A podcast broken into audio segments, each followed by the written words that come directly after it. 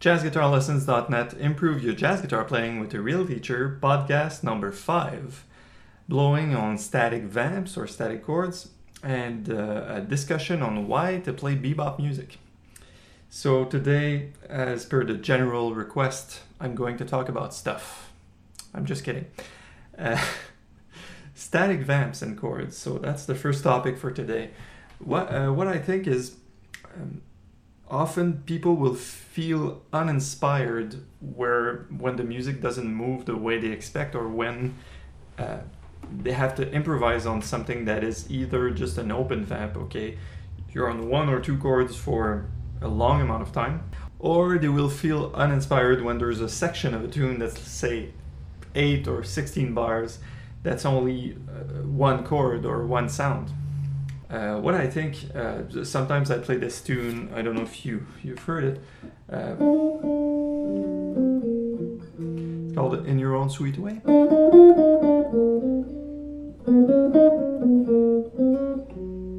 Right, and the Miles Davis version, there's a vamp at the end. It's often E flat minor seven or A flat sus, and a lot of people do that. But it's a recurring thing. We do it in between every chorus, even when you're improvising. So you're improvising on chords like two chords per bar, you know, four, four, one, two, change, change, change, change, and then you you go in that empty void, in that uh, empty space. It's like it feels empty. It feels like a void that you're playing. So how could you connect your previous part of improvisation to jump into an area that's so free and loose, or vice versa? How could you play loose and then come back into playing changes seamlessly? Because that's a problem, right? People will tend to play a certain way on changes and a certain way on static uh, chords and feel uninspired by having just one one choice. A few ideas. You have to know the basic scale. If you're playing on uh, in your own sweet way and it's an A flat sus, you have to know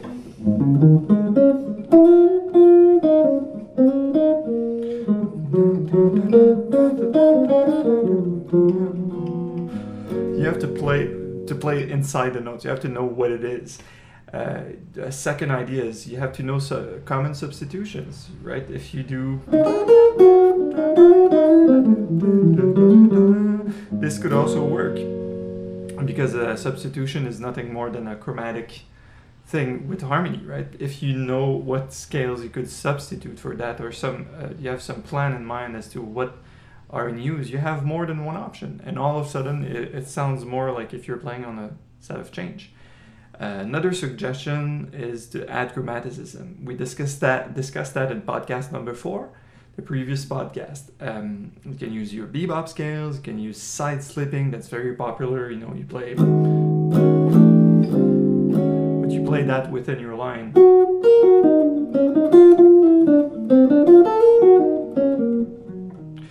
Out by half step and back in, etc. You know, you know, gradually you realize there's more and more stuff you can play on one chord, and in fact, it's more fun to play on just one chord. You learn to hear the same chords or the, that same sound that's that's playing right now for a long time, and you start to play on extensions. So you start to hear it at, as other chord tones. Uh, let's take a B flat seven. Just that chord. I remember I had a class with Charles Ellison. Charles Ellison, sorry. Um, he's a Montreal trumpet player. He's from uh, the U.S., but he was teaching where I was studying. A super nice guy, super nice player. And he said, "All right, Mark, um, I want you to blow on B flat seven with uh, a rhythm section, but don't play that. Don't play that basic arpeggio. I don't want to hear that. So, okay, but what should I do?" He said, "Well, where are other important notes within that within that mind frame?" He says, "Imagine it's a five chord, it's a dominant chord. What would be the two? I'm like, "Well, F minor seven is the two, if B flat seven is the five. So blow on your B flat seven for I don't know eight or sixteen bars, and think only of F minor seven. He, he made made me do that in front of a class, right? So uh, I tried and it sounded beautiful. Imagine you're here and you're thinking,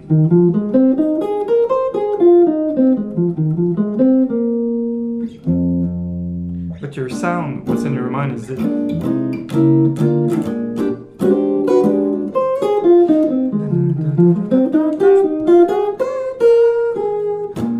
So I'm playing on F minor 7.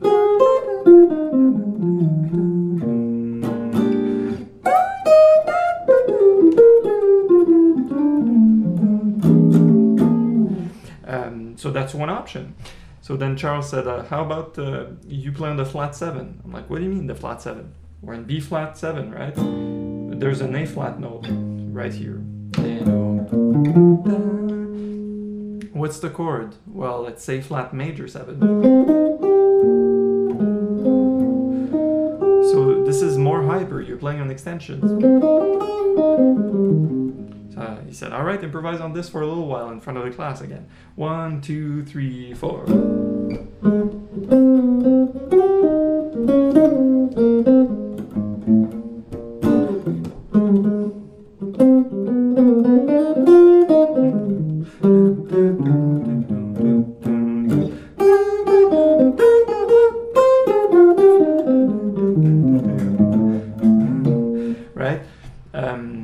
So it starts to sound super nice, and all the lines that you know in major now you can start to apply on a on a dominant chord, right?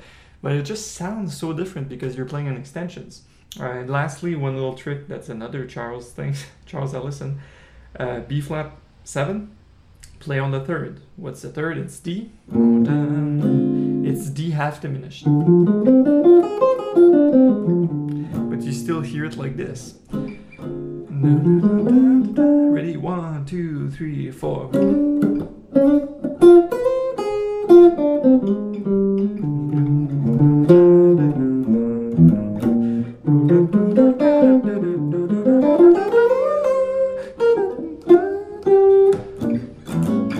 So it's a really, uh, really lots of fun. And imagine if you took a minor seven chord, or you took um, a suspended chord, if you took whatever chord that you're having problem with that's on a static vamp, and you do that, you you start to find what other arpeggios lying there, so you can double, triple, or even have ten times as much stuff as you you would like to play. It's only a matter of um, you're opening your perspectives a little bit, right? You play you play on a B flat seven chord, and all of seven, all of a sudden you you have four or five different arpeggios and ways to think about it. Uh, so that's food for thoughts, right? And lastly, if you're playing on a static vamp, it's all about rhythms. Keep it groovy, leave some space, and be in the moment. Uh, because there's less, there's no handles really to, to to play the changes. You have to make the changes. So make sure your rhythms are right on. And of course, uh, obviously, try to connect with other musicians. If you're in the middle of a rhythm changes or in middle of a giant step solo, of course you have to think of the changes and you'll be stuck with your own thing. But if you're opening up and the band is playing just on a C minor 7 for you, all of a sudden you are free to listen more to the drummer or to the bassist or to that the piano player and say, okay, well, what's happening there? May I maybe answer to what's been played? Is this guy kind of mocking me when I'm doing my, my things? I'm playing a line and he's answering with a chord, or is there a way that that drum fill I could fit a line in there, or what what's happening there? So static vamps are just a great place uh, to do that type of stuff. Now, for a totally contrasting subject, I said it at the beginning. We'll talk about bebop. Why play bebop music? Why why what is bebop anyways? Um, well, bebop is a, a style of music that could be considered as being the common practice period for jazz. If you think of Mozart and the classical music, bebop is like what what it is for jazz. Uh, it's it's like jazz for jazzmen. Uh, it came about in the late 40s after Second World War, and it you can still feel the influence of the be- bebop today. Everything that developed, even in the blues and the rock and the like fusion and all this, everything that came after had some sort of bebop spice in it. Often if you put on a recording to someone that doesn't really know music and say, hey, that sounds like jazz, it's because there's some bebop element in it. Of course, the, the idea behind it is to be playing tunes in small groups. That was at, right after Second World War. There was a um, a shortage of some materials and bands that were larger, like big bands of the 20s and 30s, uh, grew smaller. And the same thing for club owners, maybe didn't have enough money to pay groups that had like a large amount of musicians. So the classic uh, bebop lineup is bass, drums, and piano, all acoustic instruments. Uh, and trumpet and alto saxophone. Of course, there's tenor saxophone, there's trombone, there's all there's guitar players, but that's really how it started. A few points you want to know that you have to know about bebop and why why to play it.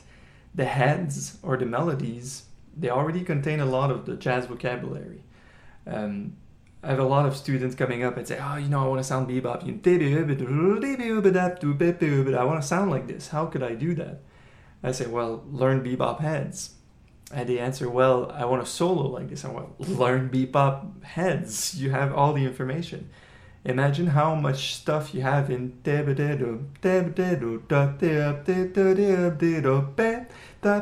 you know you you have a lot of beautiful rhythms you have a lot of beautiful cliche lines little turnarounds chromatic stuff like we discussed in the last podcast. You can increase your technique because often it's challenging rhythmically and it's challenging tempos right?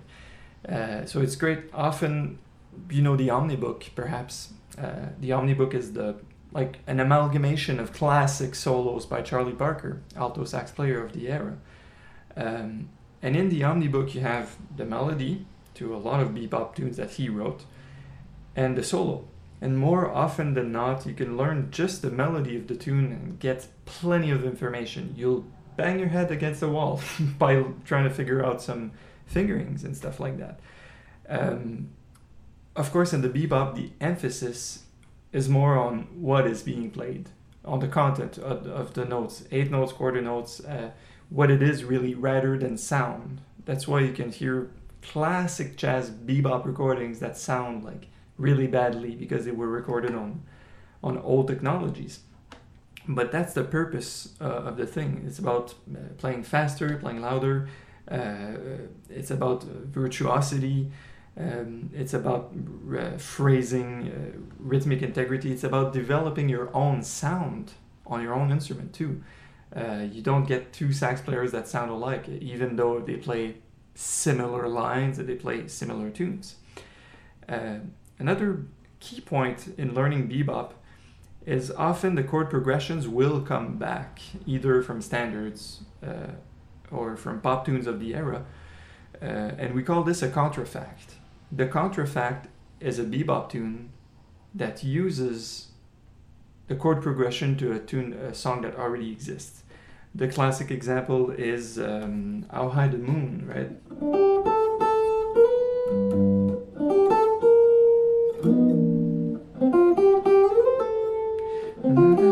So that's a tune.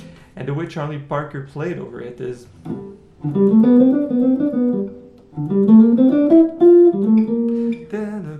You know that, that one probably. So. Um, what's it called again? It's called ornithology, right?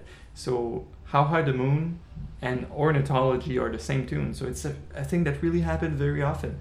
So if you know a bunch of standards already, you already know chord progressions. All you have to learn is the melody. I really enjoy playing bebop, and it's not necessarily the kind of stuff you play on a smooth jazz cocktail gig. It's like jazz for jazzmen to see how much you can go. If you think you're a jazz player and you're confronted by playing with hardcore bebop guys for like three sets, you'll see, you know, if you pass the test. Uh, another thing about bebop is that they played ballads slower. They played faster and slower, nothing in the middle. A lot of uh, blues uh, influence tune, a lot of rhythm changes. I got rhythm, uh, like Oleo is an example of that. It's on the website also. There's a lot of um, uh, ballads that are played at ridiculously slow tempos. So it's all about extremes. Uh, there's also a blues, a type of blues that was developed that, in that era by uh, Parker and the gang, uh, found in Blues for Alice. It's like a blues that's major.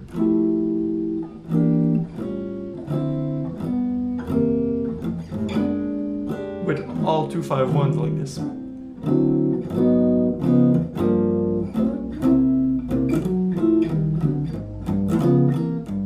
So it sounds like a traditional blues, but the first chord is major.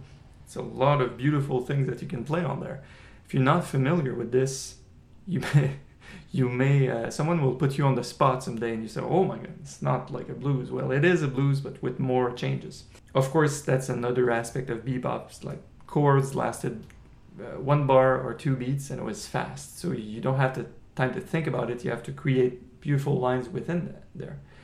Um, and lastly, if you find this type of stuff too old school, everything we discussed so far uh, about learning it and what it, it can get to you is worth doing it. Even if you don't play bebop, you can just study bebop to study like you would study Mozart piano sonatas if you're a classical pianist. Not because all you want to do is play classical, because it's a step you have to go through. And you will learn so much material by studying bebop that will be worth it. And if you find it too old school still, you have to listen to Roy Haynes. Still play that same music, same tunes, and uh, 21st century. On this album, it's called uh, Birds of a Feather. And it's great, he plays Charlie Parker tunes, but it sounds so modern and fresh. Um, so I'll let you uh, I'll let you think about this. If you have any questions, please uh, feel free to contact me, and uh, I'd like to to hear you play bebop soon. Thanks for listening. JazzGuitarLessons.net. Improve your jazz guitar playing with a real teacher.